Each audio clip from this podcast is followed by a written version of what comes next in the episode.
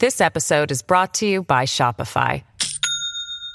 Do you have a point of sale system you can trust, or is it a real POS? You need Shopify for retail. From accepting payments to managing inventory, Shopify POS has everything you need to sell in person.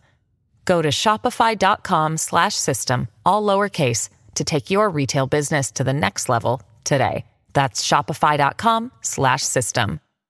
Hey, it's Ryan Reynolds, and I'm here with Keith, co star of my upcoming film, If, only in theaters, May 17th. Do you want to tell people the big news?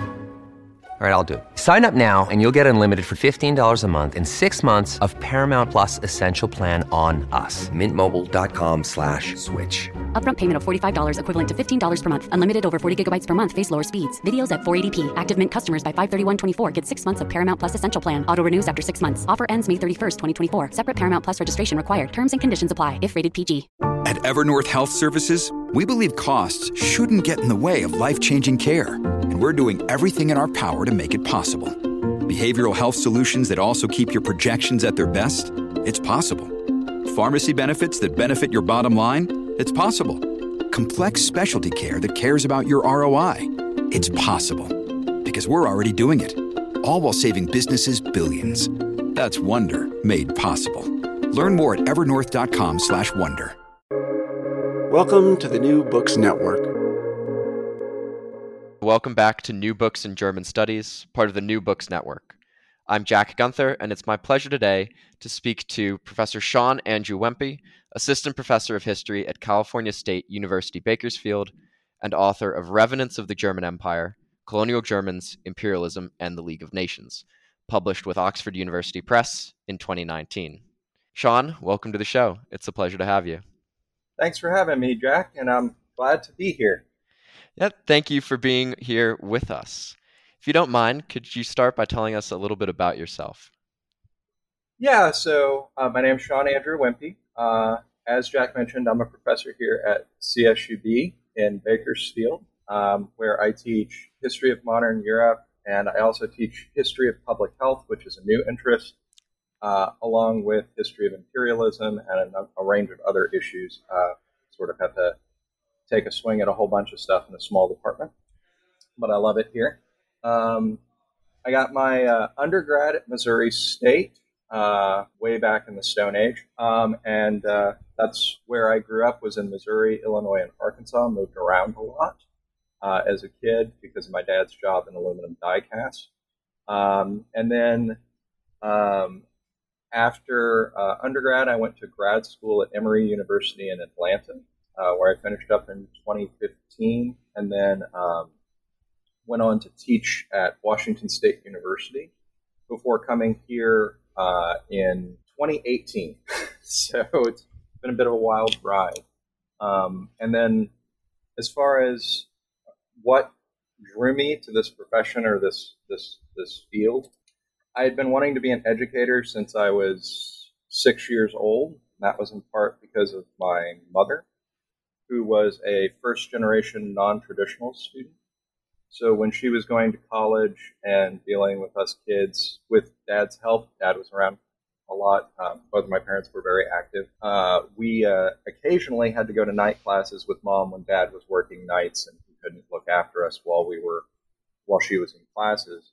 And that sort of drew me to the professor pretty early on because there were professors that allowed her to do that.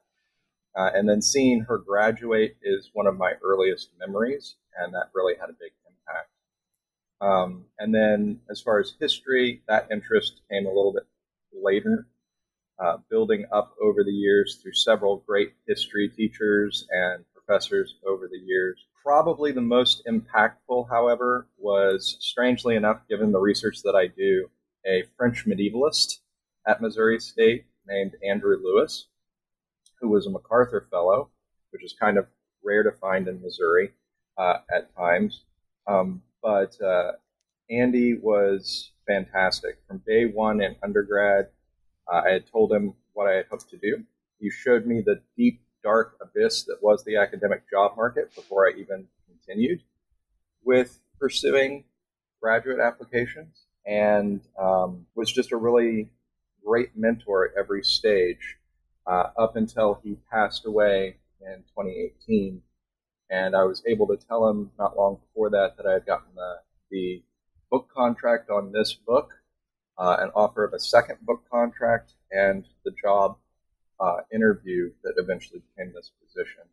So that was really uh, great to be able to share that success with him since he was very critical to that at every stage, uh, um, freshman year to basically the job market. so that was really critical. Terrific. Thank you. That's an excellent story, and I'm sure your six-year-old self would be impressed if he knew. Yeah, uh, my six-year-old self might be a little surprised at what I'm doing, considering where I grew up and how I grew up. but uh, luckily, my parents were very supportive at every stage too, so that helped. Uh, and then they kind of wound up with a, a, bunch of academics in the family because my kid sister does public health statistics, and then uh, my little brother uh, does uh, was working on genetics for a time, and then shifted out of that for more lucrative jobs. so uh, we sort of that uh, very different career trajectory than where our parents were uh, all those years ago. That's that's great to have it in the family like that, though. Although I suppose you're the outlier as a historian. Would you tell us a little bit actually about what you do and about the book Revenants of the German Empire? So, um, as far as what I do, uh, um, are you are you talking mostly about what the profession entails and things of that nature, or um, or your your specific areas of interest and how they come out in the book? All right, so my my areas of interest have shifted and morphed over the years, but they've they've pretty much stayed constant with modern Germany, uh, imperialism, uh, sub-Saharan Africa, internationalism, and the newest edition uh, that's not that new. Uh, it's been there since 2009. Is an interest in history of science and history of public health in particular, which didn't come across in this first book, but is definitely there in the second one, uh, and the third one that I'm planning down the road. Uh, but in this book in particular, um, I was really interested in looking at what happens to the German colonial empire, specifically those who were the most invested in it after 1919 when the empire is dismantled and uh, distributed among various European and non European powers uh, as mandates of the League of Nations, which creates some really interesting sovereignty debates. How I came to be interested in this topic is a much longer story as well. And once again, that ties to undergrad. Uh, my freshman year of college at Missouri State, um, I was in the library. I was taking an African history course at the time, and I was working up a, a research paper for that class my first semester of college. So I was wandering around the library as you do. This is when Missouri State was still operating on card catalogs and things. Uh, their computer system came while I was in uh, undergrad there and got more advanced over time. And that first semester, I'm wandering through the library, collecting things on uh, Rwanda was the paper I was going to do. But then I came across more and more stuff on German colonial holdings. And as I started pour, pouring through the library shelves, I found this really old book from 1926 written by Dr. Heinrich Schnee, who's a key figure in this in this work, who was a German colonial governor of what was then German East Africa uh, in the colonial period. But in 1926, he's obviously out of a job because the empire was gone in 1919. Mm-hmm. And this book, German Colonization Past and Future The Truth About the German Colonies, is basically a, a German colonial revisionist history that he's writing from his perspective. But what fascinated me about it was not the book so much itself, but the book plate on the front, uh, which noted donated to Southwest Missouri State Teachers College, which was the name of the university at that time, back in the 1920s. 1927 by the German Colonial Society. So, 19 uh, year old me had a lot of questions all of a sudden. Um, first of all, uh, why is the German Colonial Society donating this book to a school in the middle of southwest Missouri? Uh, what's their deal here? Um, and what are they hoping to achieve with this. And that just led to more and more questions over the next four years of what's going on in this interwar period after the empire is gone, and how are they engaging with this international dynamic and this full court press sort of a PR relations for Germany's colonial legacy that's even going so far as to try and impact educational institutions in Missouri, of all places. Uh, why do the Germans think this is useful? What's what's what's the uh, end game here? And so those questions just continued to build over uh, undergrad, and then that's what I put into my application for grad school. Is these are my interests. This is what I'm fascinated with. Is what these individuals are doing after the empire is removed in 1919, and I just continued to explore um, under the uh, advisement of Dr. Brian Vick and Dr. Astrid M. Eckert at Emory, who were my key advisors there while I was in uh, graduate school and my doctoral program.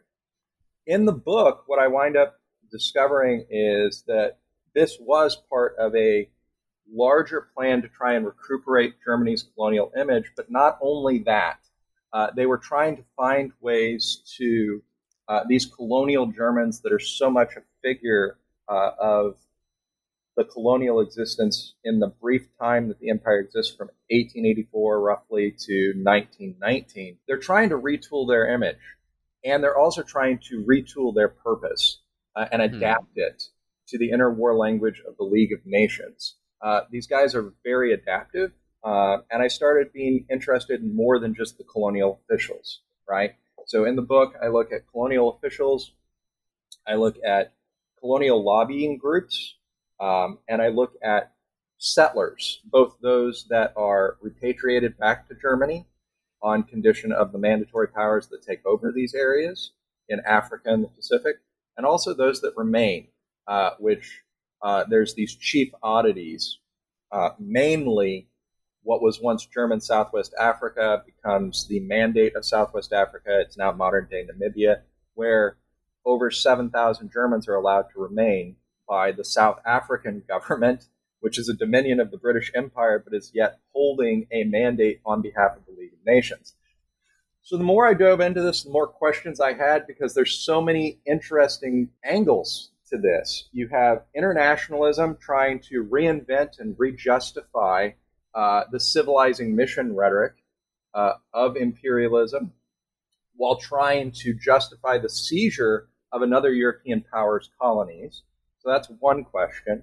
Then you've got these German colonials that are demanding restitution, but then others are trying to figure out, well, how do we work within the system to justify that we are still European, that we are still civilizers in this framework that the League of Nations has constructed, to German settlers that are fed up with German national identity being centered in what they now view as a bankrupt uh, German state, uh, mm. morally and national identity wise bankrupt state, both in the Imperial Kaiserreich and in the Weimar era, because they feel like they were left out, left behind, betrayed.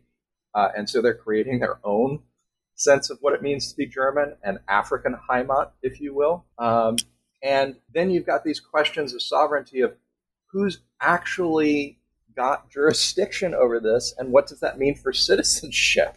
Uh, because does is it the Allied powers that hold these German colonies? Is it the League of Nations that holds these? Is it the mandatory powers that the League of Nations assigned uh, to administer and govern these? So those would be Britain, France, um, Japan, Belgium, the Union of South Africa, Australia, New Zealand. And the weirdest of those are uh, Japan, because it's the only non European power in the mix, non European as far as mm-hmm. who's ethnically dominating the government.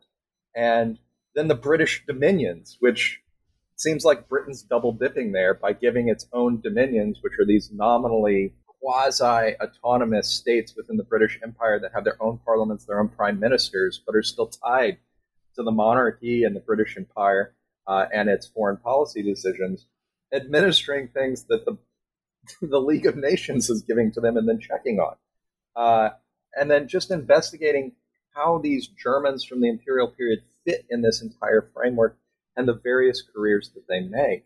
Um, the other thing that I started to, to think through and challenge was sort of this revised Sonderweg uh, that keeps cropping up with the, uh, a, a variant of Hannah Arendt's thesis about the connection between imperialism and the Holocaust.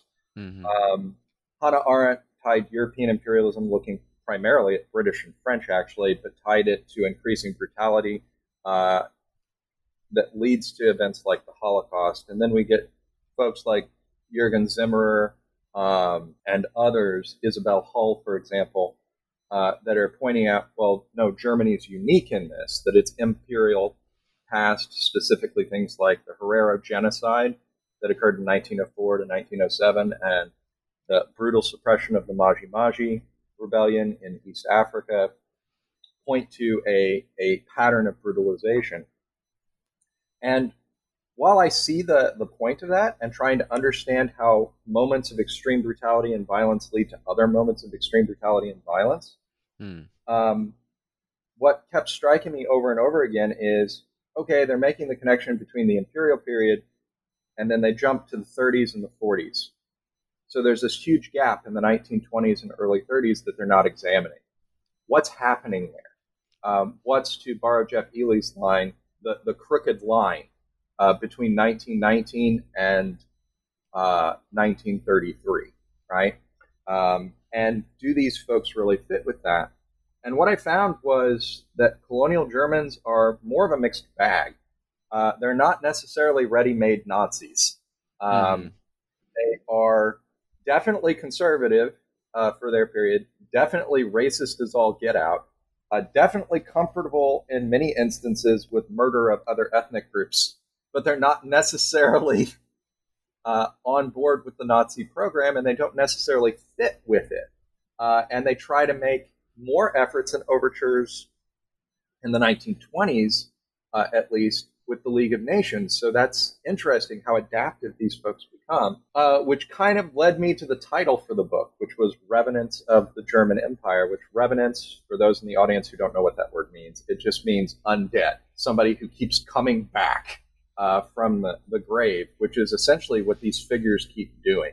Uh, they keep sort of resurrecting themselves and trying to insert themselves into contemporary debates, whether it's the internationalism of the League of Nations, um, debates over the nature of the Weimar Republic, the Locarno Conference, the Manchurian Crisis, uh, or even uh, ultimately trying to insert themselves and see where they fit with the, the Nazi regime which Willeke Sandler sort of picks up where I leave off uh, in my book. She picks up in her mm-hmm. book, Empire in the Heimat, and really just dives into okay, here's what they do in the Nazi regime more. Um, and there's just this wealth of conversation that, yeah, there's these connective threads, but it's a little bit more complicated uh, than what has been outlined before.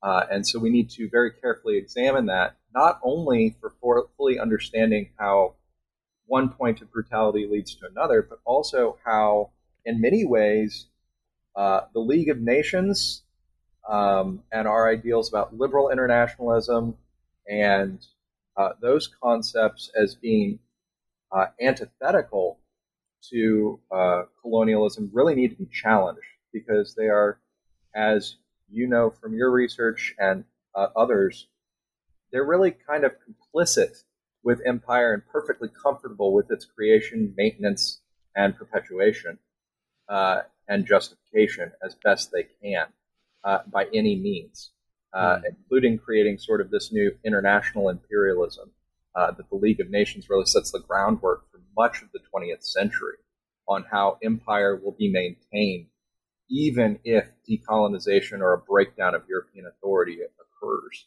Mm trying to bridge that gap. Uh, and so there's these lasting legacies that we need to examine in each of these cases. Hmm.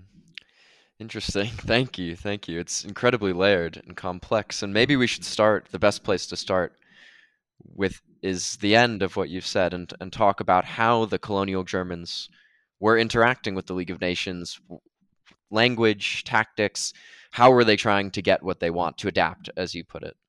Yeah. So this is one of the things that was the most fun in the project is looking at how the the to borrow Quentin Skinner's phrase, which his theories were pretty influential on my understanding of this, um, the politics of language and how um, the language of the League of Nations, which is itself sort of doing this weird bending itself in half back and forward to try and say, well, uh, this version of imperialism is wrong, but we're going to improve the civilizing mission and make it better. Um, and how Germans sort of insert themselves into that by a couple of methods. First uh, and foremost, they point out the hypocrisy of being excluded. Uh, so Germany is excluded from getting a mandate or being allowed to hold its colonies after the war because of this argument that they are extreme uh, brutal colonizers, that somehow they stand out from the rest of Europe in this period, which figures like Theodor Seitz, who was the governor of Southwest Africa, and uh, Heinrich Schnee, who had been the governor of East Africa, are very quick to point out uh, this is very much the pot calling the kettle black. If we look mm. at the hmm. atrocities of Britain and France, uh, I mean, just think about France and Algeria in the 1830s and on. Uh, these are exceptionally brutal colonial empires uh, at every turn. And so the Germans are quick to point out the brutality of this. Um, the second strategy that they deploy is pointing to Woodrow Wilson and his 14 points and the concept of self determination. Uh, and they s- twist it into something that's fascinating, which is in order to salvage their notion of what it means to be European, uh, and having been stripped of their empire and the civilizing mission, which is a key component of European identity at this point, uh, they claim victimhood status in 1919 and beyond into the 1920s and say, what you have done is you've deprived Germany of the right to self determine as an empire. Hmm. Um, so, self determination, uh, Wilson's conception, uh, flawed as it is, is the notion that a nation can determine its borders and uh, have its own state, essentially. Um, and this creates a lot of problems in interwar Europe, uh, ultimately leading to a lot of things that build into the Holocaust and World War II um, because of its flawed conception. But it's mostly this national identity construction, building from uh, a century plus of national identity movements and then Wilson's own understanding of it uh, which sort of gets solidified into international law uh, with the breakup of the Austro-Hungarian Empire and Tsarist Russia, um, but not in the German Empire. Uh, even though the colonial empire is broken up, uh, these individual states are not granted self-determination. These colonies. Uh, so the Germans, are, the colonial Germans, have come at this from two angles. One, they're going to twist self determination to argue we are European, we are German. As such, we have the right to determine ourselves as an empire because that's what it means to be European and our understanding of it, and you've deprived us of that. The other thing they do is they point to the hypocrisy of the entire mandate system structure uh, very quickly and say, you say you want self determination, but self determination for whom? Uh, there's a bunch of folks that don't get self determination. Uh, these colonial subjects are not allowed to self determine. Uh, and so Germany sort of throws its lot, uh, these colonial Germans throw their lot in with the colonial subjects that they once oppressed and say, well, we, like them, are victims and we will speak for them in this weird twisting of the rhetoric. Uh, but in their conception of it, what they're arguing is that colonial subjects as colonial Germans understand it, don't have the right to self-determine as a nation state, um, which would be the truer understanding of it, which a lot of anti-colonial activists and independence movements interpret Wilson's words to mean, okay, so maybe there's mm-hmm. a support for national identity. In the colonial German framework, no, no, no, no. You have the right to self-determine which empire you belong to. and so they, they take these phrases and they're they're playing with them, and it's very familiar uh, to anybody who's watched politics at any era. Uh, mm. it, it, feels like they're taking rhetoric from the opposition, twisting it to suit their own ends, right? Uh, and so that's a big component here. But claiming that victimhood status is something that a bunch of these colonial German groups will do, uh, whether it's um, the settlers who will ask in Southwest Africa the right to self determine as their own autonomous uh, nation state or want to in some ways, or have these interesting questions of sovereignty uh, in the Southwest African case, whether it's settlers that were repatriated to Germany uh, demanding the right to self determine that they are allowed to go back to Africa. Uh, that that's where they truly belong. They don't belong within the confines of the German nation state as it's been constructed in 1919 or these colonial officials um, that view it as this larger question of European identity and what it means to be a civilized state in this era. Uh, and they're really trying to grapple with this language, not just for the purpose of colonial revisionism and colonial restitution. It's clear that this is upsetting their understanding of themselves. By being mm. excluded by, from empire by other European powers, they feel as if they're being told they are not Europe. Uh, and so they start to work within that uh, language to turn it and twist it around uh, before ultimately uh, working within those systems once they start to gain traction there. This episode is brought to you by Shopify. Do you have a point of sale system you can trust, or is it a real POS? You need Shopify for retail. From accepting payments to managing inventory, Shopify POS has everything you need to sell in person. Go to shopify.com/system all lowercase to take your retail business to the next level today. That's shopify.com/system. Maybe tell us a bit about that because you do write and as you've said there that colonial Germans, those who'd invested time, money in the German colonial empire, their national identity was changed in that process. And you also use a phrase, imperial identity, which seems related, but maybe also somehow different. Maybe you could say a bit about this, the Heimat abroad, which you mentioned. Yeah, so the Heimat abroad is that concept was sort of inspired by three different scholars uh, that I had been reading. Alon Confino, The Nation as Local Metaphor, where he looked at how the local uh, Heimat concept blends with national identity to create something unique so that the local is able to see itself within the nation. Uh, and then also um, Celia Applegate's uh, Nation of Provincials, where she looks at how this concept evolves over time. And then finally, uh, Pieter Judson's Guardians of the Nation, which has nothing to do with Germany and everything to do with the Austro Hungarian Empire, hmm. but how people explicitly reject uh, a centralized nationalist narrative in favor of more opportunistic nationalism. Um, and so, depending on which group you're looking at among the colonial Germans, you get a different setting there. Um, and with the settlers, what we see is more a blend of Confino's concept of uh, the Heimat is the nation, the local one, and Judson's notion of a rejection of a central uh, national identity in favor of these more frontier identities that are more opportunistic and able to adapt and switch. Hmm. So, in that chapter on Southwest Africa, where I look at the Germans that were allowed to remain, uh, what I examine is how for uh, them this concept is more fluid. Uh, they don't want to return to being part of the German Empire. They have their own conception of what it means to be German, that that's tied to the African soil, uh, at this point, that they've made themselves uh, more German than the uh, metropole could possibly be. And they're rejecting that identity.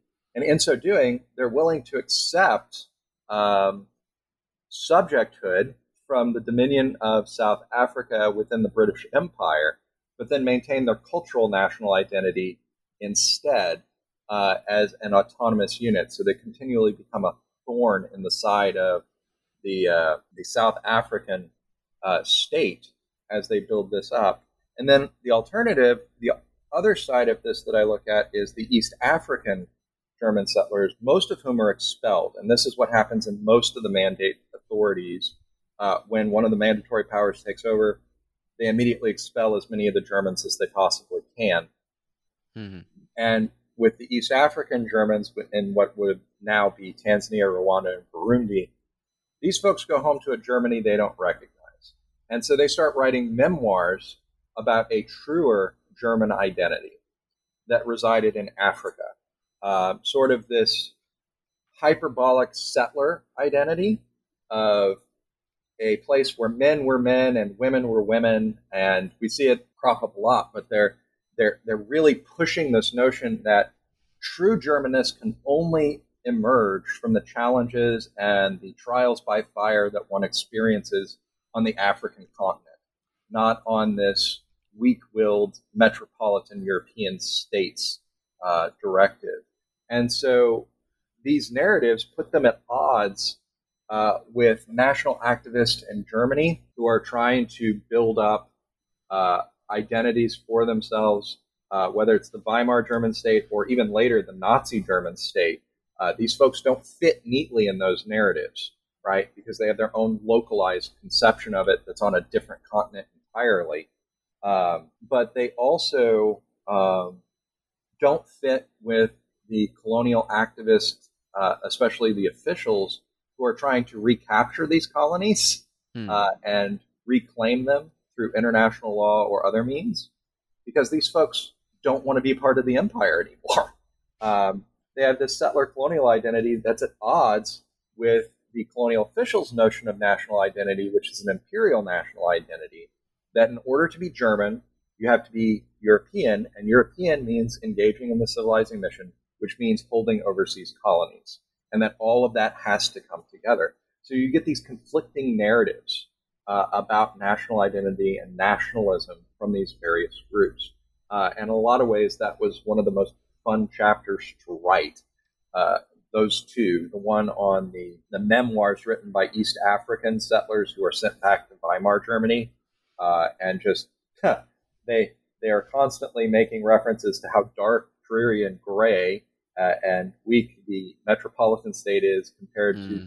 lush, vibrant, tropical sun uh, that was East Africa, and they lament that their children will not have that. So it's more than just this uh, property issue and loss of investment. It's become more of an identity matrix for them uh, in a really substantial way, and so they're going to continue to petition the government and other governments around the world to try and get back uh, to where they think life was better and that their national identity was more fulfilled.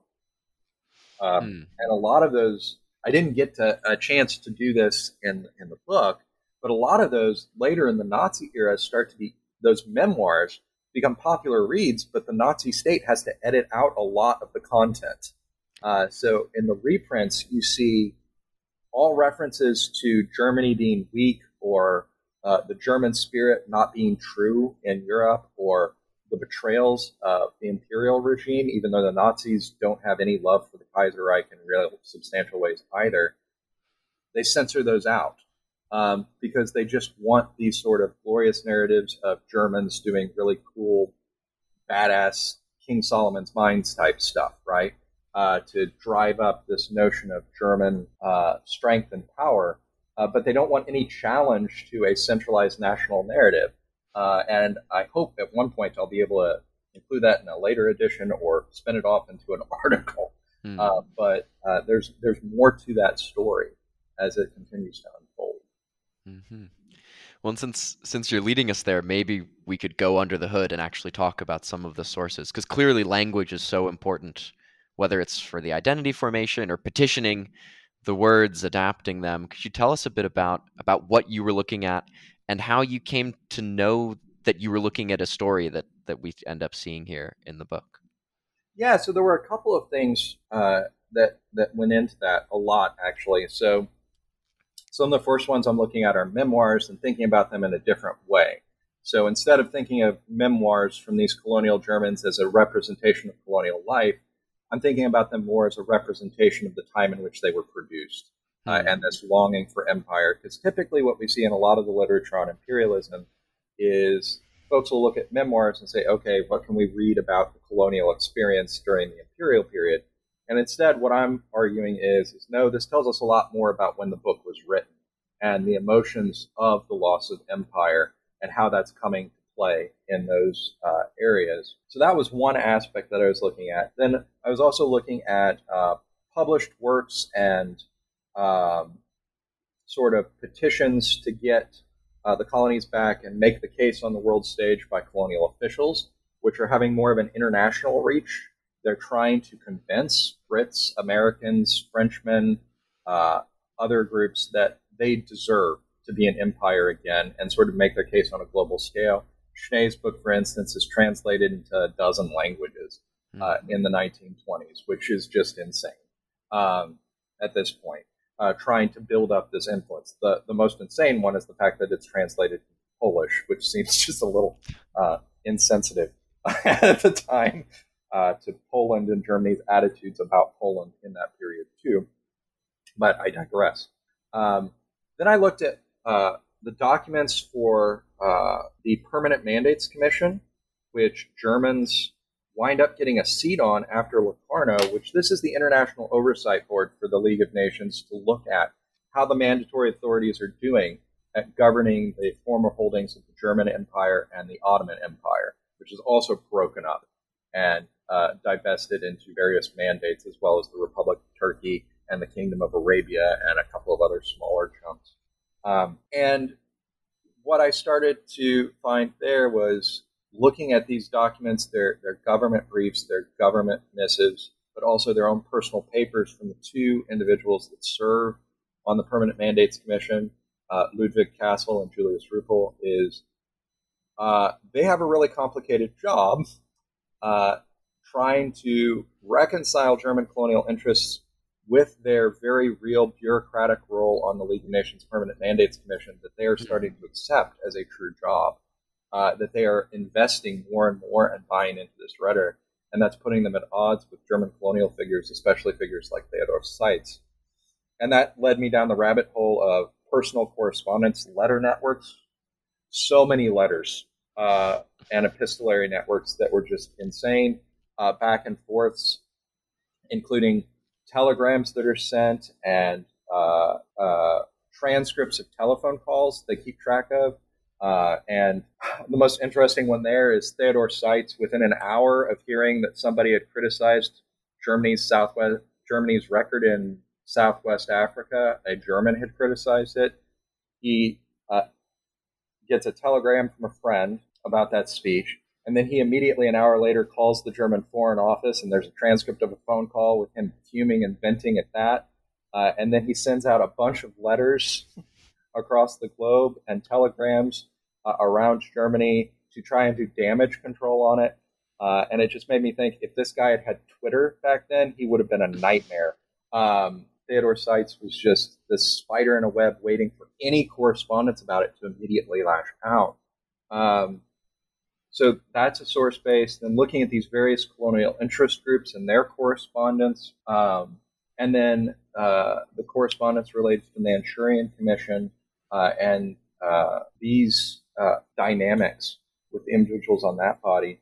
Um, it took a while to figure out what the story was because when you're looking at the archives at the, the federal archives in Germany uh, and the National Archives in Britain and other places, uh, if you just looked at one archive, you'd see that standard narrative of colonial Germans equal Nazis.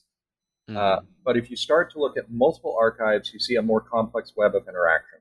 So if you start to look at League of Nations materials at the same time as you look at the German archives, looking at multiple German archives, not just the central one in Lichterfelde, uh, and then integrate the National Archives and then the Pacific Manuscript Bureau in Sydney, you suddenly get a really complicated image. Um, and what it leads you to see is a very diverse sets of views on how Germany's colonial legacy should be maintained uh, and if it should uh, among officials and settlers and missionaries. And then diverse views on what the strategy should be and diverse views on who your allies in that fight are um, over time.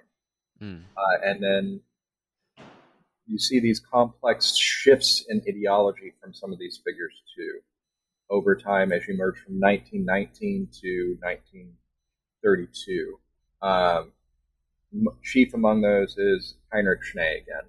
So he goes from 1919 being one of the most vocal critics of the League of Nations to in 1932 serving on the Manchurian Commission uh, in um, China, looking at Japan's imperial invasion there and helping the League assess whether this is a self determined state, the Manchukuo state, or if this mm-hmm. is imperial aggression, which the League of Nations says it doesn't want uh, and wants to prevent war uh, between two League member states, China and Japan. And he winds up outlining it very meticulously and very heavily buying into this League of Nations structure and making an argument at the end that Japan has violated the terms and that as such, uh, it should lose its mandates. And of course, Germany should get them back. Um, so, working within a legal framework, he goes from hating the League of Nations and its mandate system to seeing it as a tool to get it back, which initially makes him wildly unpopular with the Nazi state as he tries to shift gears yet again and then this guy tries to do it again in 1945 and 46, where he tries to undergo denazification because he wants to work with the UN on the trustee council, which is what the mandate system turns into. So he's just this constant chameleon. Just give him empire and he's fine. But if you deny him that, he doesn't know what to do with himself. Uh, on up until when he dies in a car crash. So he's just this. He's sort of an image of what these folks are doing throughout, whether they're settlers or colonial officials trying to grapple with making sense of their lives in this new environment. Uh, and so just took a lot of digging in different archives and then a lot of mapping it out um, to see where this narrative was going. Wow. that is it really is quite a quite an enormous amount and it clearly is also more than just a German story. I know that's your focus and sort of charting this crooked line, crooked at best, from colonial Germans to Nazi Empire. In some cases, as with Schnee, it sounds like there's not even a line.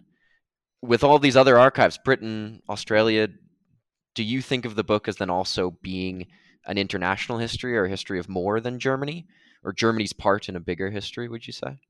Very much so. It's a it's an international history. Um, the Germans are a way to examine that. Um, so typically, when we look at when scholars have looked at uh, the League of Nations or internationalism in general, uh, two things come across. One is that the League of Nations was an abysmal failure, uh, is what they think, what they argue, because it failed to do its core job, which was preventing another war, is one argument that the scholarship has made. The other is they tend to focus on the big powers, within the league, specifically Britain, France. Uh, and then if they look at anywhere else, they only look at the United States uh, and Russia, who are excluded from the League of Nations, but still sort of have this ghostly impact hmm. on the League of Nations at every turn.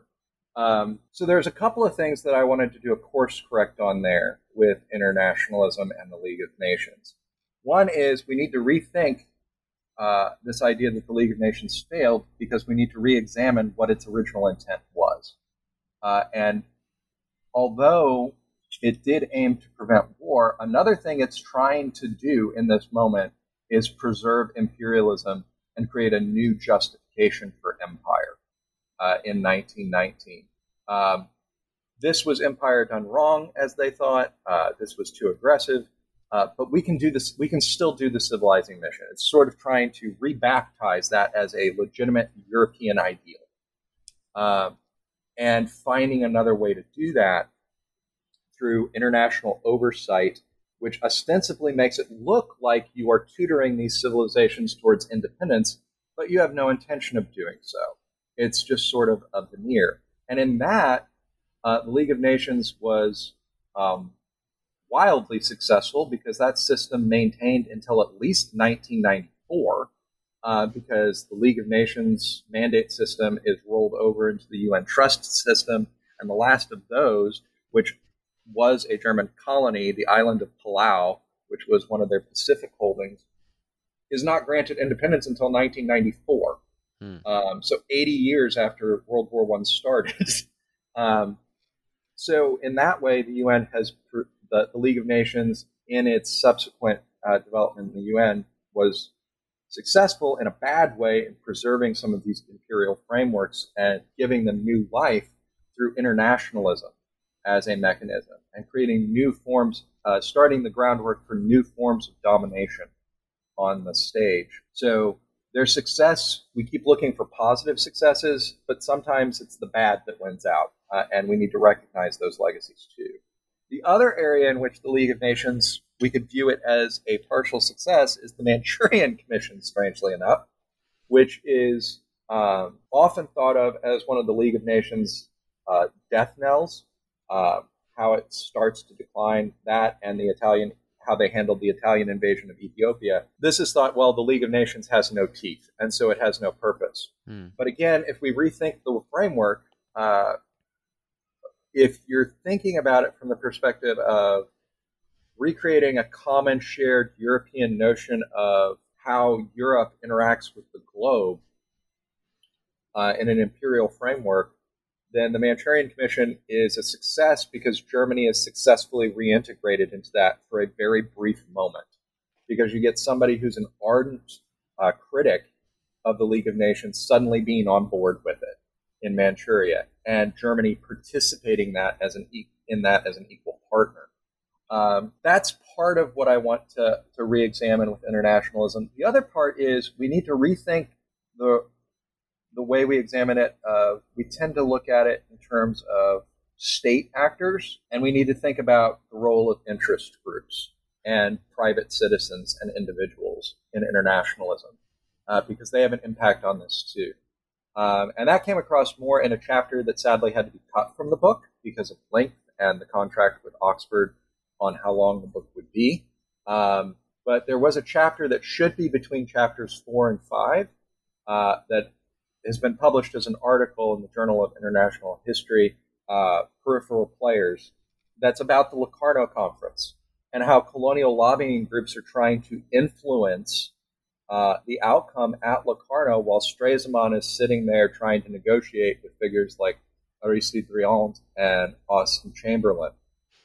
Um, and they're this little group that doesn't represent a huge chunk of the German population, uh, but the activities that they're doing by uh, giving interviews to newspapers that yes, Stresemann intends to get a colony for Germany.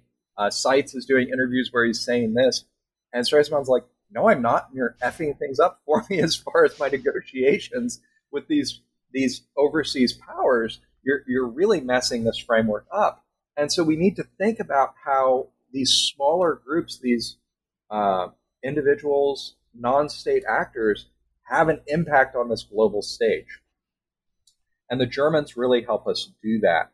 And what I'm hoping to encourage, as I wrote in uh, eight uh, in the American Historical Review in a a uh, piece that was a reflections as a is that others will look at stories like that for other powers, other individuals, other groups, other national identities, uh, other ethnic identities, that are frequently excluded from our discussion of how the League of Nations or these international conferences function because they do play a role. They're not just screaming on the sidelines. Um, they're having an impact, and we need to examine how their impact is playing out.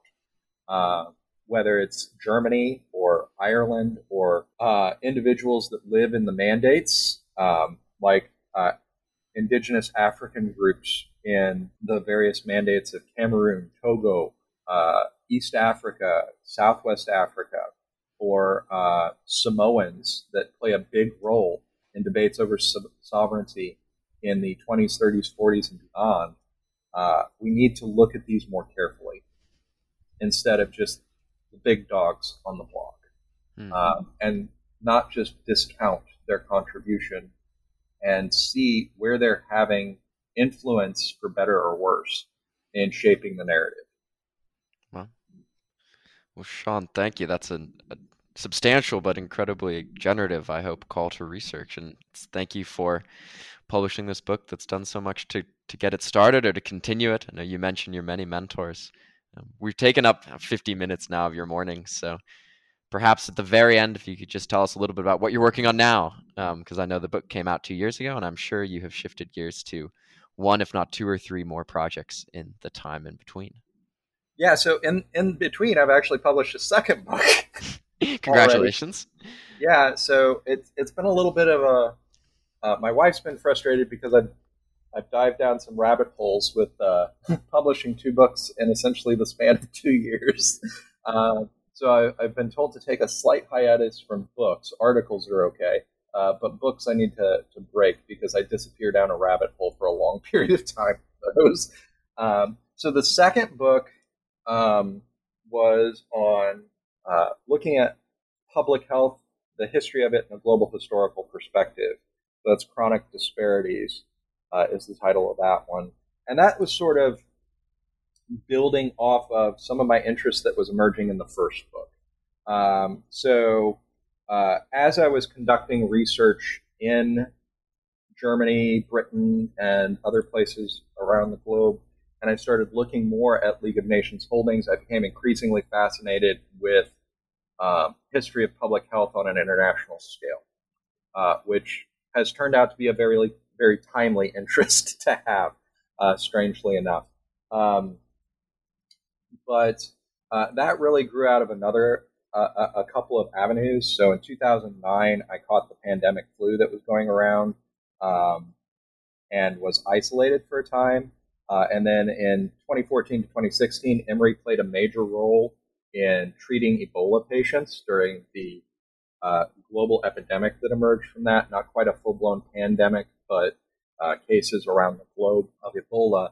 And so that started a number of questions. And also, at the time that I was in graduate school, uh, Mari K. Webel, who's now an associate professor at University of Pittsburgh, was also at Emory as a postdoc, and she was giving talks about her research on uh, the politics of disease control in the German colonies. So that was fascinating. So while I was in the archives, I just started looking at this stuff for for fun, basically on the side, uh, with all that free time that I had. I was in the archive for hours each day, uh, most of the day. I closed that thing down most days. Um, and I just started collecting it and amassing it. Um, and what I found was my interest in German colonialism and internationalism uh, sparked this huge interest in internationalism writ large with things like structures of public health around the globe. And so a lot of what I've been working on recently relates to that. The second book, obviously, but then that's sort of a primer for what I'm working down down the road, which unfortunately has been put on hiatus because of COVID uh, and uh, some restrictions with travel that emerged at my university in 2020. Um, but there's a couple of projects in the pipeline related to that. I have plans for a third book. It will take me some time uh, on League of Nations narcotics controls in the 20s and 30s and how Britain and German interests are strangely aligned in this period to prevent and stymie international opiate, opiate controls. Um, I almost said opioid. That's why I was stuttering there for a minute.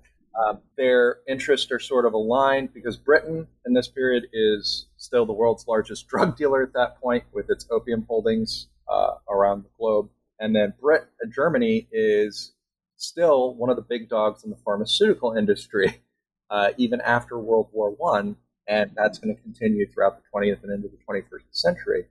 Uh, and there's these weird collusions that occur, even when Germany's not part of the League of Nations, to try and disrupt uh, specifically morphine, heroin, and opium controls that the League of Nations is trying to do. And so I want to explore that story further. Um, so that could be a rich vein. And I came across evidence of that in the National Archives and in the Federal Archives of Germany and other small archival holdings around both countries. Um, other things that I've been working on are uh, how the League of Nations is engaging in public health controls in the mandates uh, and how that question of sovereignty plays out since they're overseeing it, but they're going through a mandatory authority, and then you've got these other issues between uh, indigenous groups, European groups, um, and international control. Uh, and so I've got a series of articles that I'm working up off of League of Nations Health Organization, Health Section, and Mandate Section archives, which luckily are accessible online right now. Uh, so shout out to Geneva for making that possible. Um, so I'm working up articles on League of Nations uh, protocols in Southwest Africa, related to uh, malaria and tuberculosis, then looking at League of Nations protocols with East Africa related to rinderpest, uh, which was a a cattle disease that was only recently eradicated from the planet. And then there's one side pet project that I keep wanting to do, and I've got a lot of notes and bundles on it that I haven't had time to finish because of book one, then book two, then COVID. And that's on uh, paleontological digs uh, that Germans are conducting in German East Africa, the Tendaguru expeditions, which you, some of your listeners have probably heard of. Uh, and that's born out of my, my first trip to Germany uh, in grad school, the, the first research trip, not the longer second one. And I went to the, the Berlin Natural History Museum and I saw the massive dinosaurs that they've got there, like a, a Kentrosaurus and a Giraffatitan and all these things. And I got a little overly exuberant uh, because one of the, the plates on it, on one of the bones, said um, German East Africa as the collection point. And I started bouncing up and down. And then a security guard came over um, as I was getting really excited uh, and said, Was ist los? Uh, so, what's wrong? And I'm like, Oh, crud. I'm going to be kicked out of here. I've done something horrible, something wrong. And so I started explaining in German that, well, I researched this and that and all of that jazz. And then he said, Komm mit mir, come with me. I'm like, okay, I'm, I'm hosed. I'm done. Uh, and he took me to this back room in the museum uh, where there's these uh, fossil holdings that are not on display and a bunch of catalog card entries and things like that. And he just said, Mach Spaß, have fun.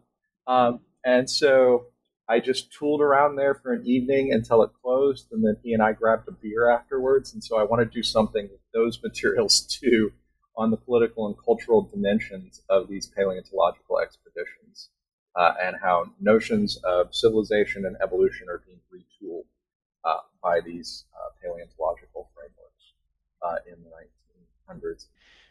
Well, well, I hope you find time for that because that is something I would love to read. Um, yeah. I absolutely. Really, I really and... want to play around with that. Uh, and I thought about including it in the, the dissertation and later the book, and then it just didn't fit. Uh, and so I set it aside and I just keep reaching for it at my desk. so well, we'll let you get back to your work now so that you can you can get to it more quickly. But thank you, Sean. It's been an absolute pleasure. Um, Revenants of the German Empire, published in 2019 with Oxford University Press. Thanks for talking to us here at New Books in German Studies. Thank you, Jack.